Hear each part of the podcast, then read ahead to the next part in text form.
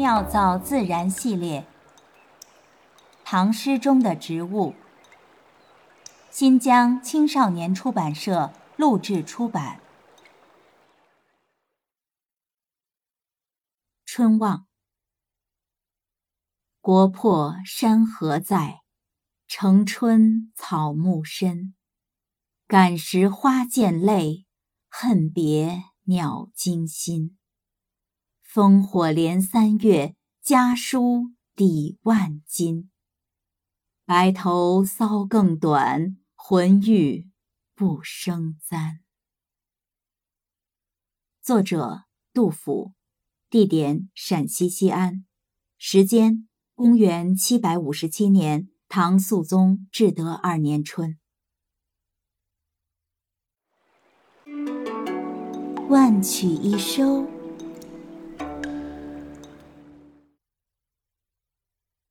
战火纷飞的岁月，一封家书，一头连着夜长甲冷中披坚执锐的父兄丈夫，一头连接着日夜辛劳间扶老携幼的母子妻妾，一头是无定河边不知姓名的白骨，一头是独倚窗前思绪翻涌的情人。言无尽处，纸短情长。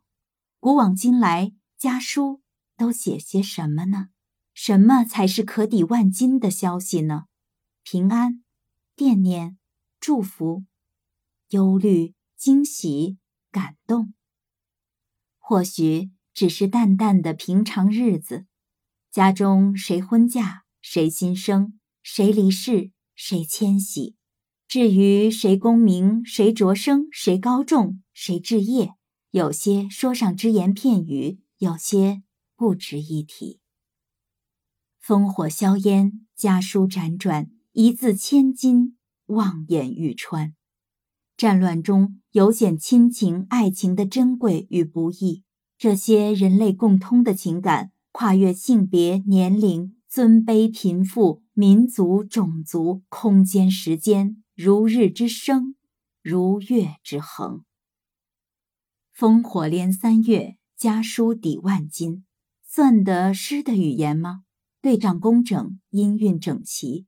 如果以此为圭臬，当时与后世佳作可称不计其数。然而此两句又几近白话。为何白话能流传千年？因为它直指人心。国虽破，春仍至；山河在，无物语；草木深，无人迹。名人胡正亨盛赞此联：对偶未尝不精，而纵横变幻，近月晨归，浓淡浅深，巧夺天工。三十岁时，杜甫迎娶了小他十几岁的妻子杨氏。杨氏为司农少卿杨仪之女，与杜甫可谓门当户对。两人育有至少二子二女，另一幼子于天宝十四载饿死，未有名字。作春望之际，杜甫于投奔肃宗的路上为叛军截获，羁押长安，所幸妻儿留至福州，于是有了另一封无比动人的家书《月夜》。今夜福州月，闺中只独看，遥怜小儿女。未解忆长安。杨氏嫁于杜甫以来，聚少离多，托儿带女，贫困相交，幼子饥漂，贫贱夫妻百事可哀，唯有丈夫的温存和爱怜维系着杨氏血泪纵横的心。家书是什么？是欲作亿万重，临行又开封的长长思念，是万里何时见。狼藉满卧床的哀哀悲叹，是反胃消息来，寸心一何有的深深惦记，是寄书问三川，不知家在否的声声长断。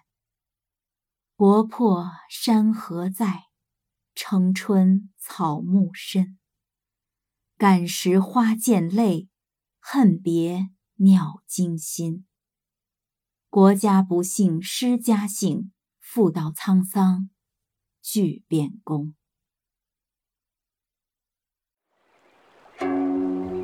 妙造自然。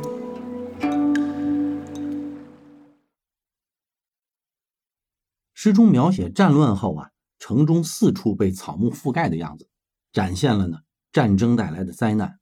城春草木深啊，并没有明确的指出是哪些草木，我们就概括的用生态学来解释一下这个草木深吧。草木理解为呢草本植物或者是小灌木。生态学呢在观察一个植物群落的时候，首先要明确这个群落包括什么物种。在一个群落里，所有的物种里呢，对群落结构和环境对它的形成具有明显控制作用的植物物种呢，称为优势种。它们是群落建造者，所以呢也叫建群种。对照全诗的内容，这个群落就是生长快速的物种，它们容易在城市环境里生存。啊，当没有人为的清除时呢，可以快速的繁衍。深描述了草木生长的状态。生态学定义呢，就是植物的盖度，也就是说，植物地上部分垂直投影的面积占地面的比率。盖度的大小呢，取决于植物的体型和叶子的面积，并不取决于植株的数目。草原群落以离地面二点五四厘米，就是一英寸的高度的断面来计算；森林群落呢，以一点三米，就是胸径高度的断面来计算。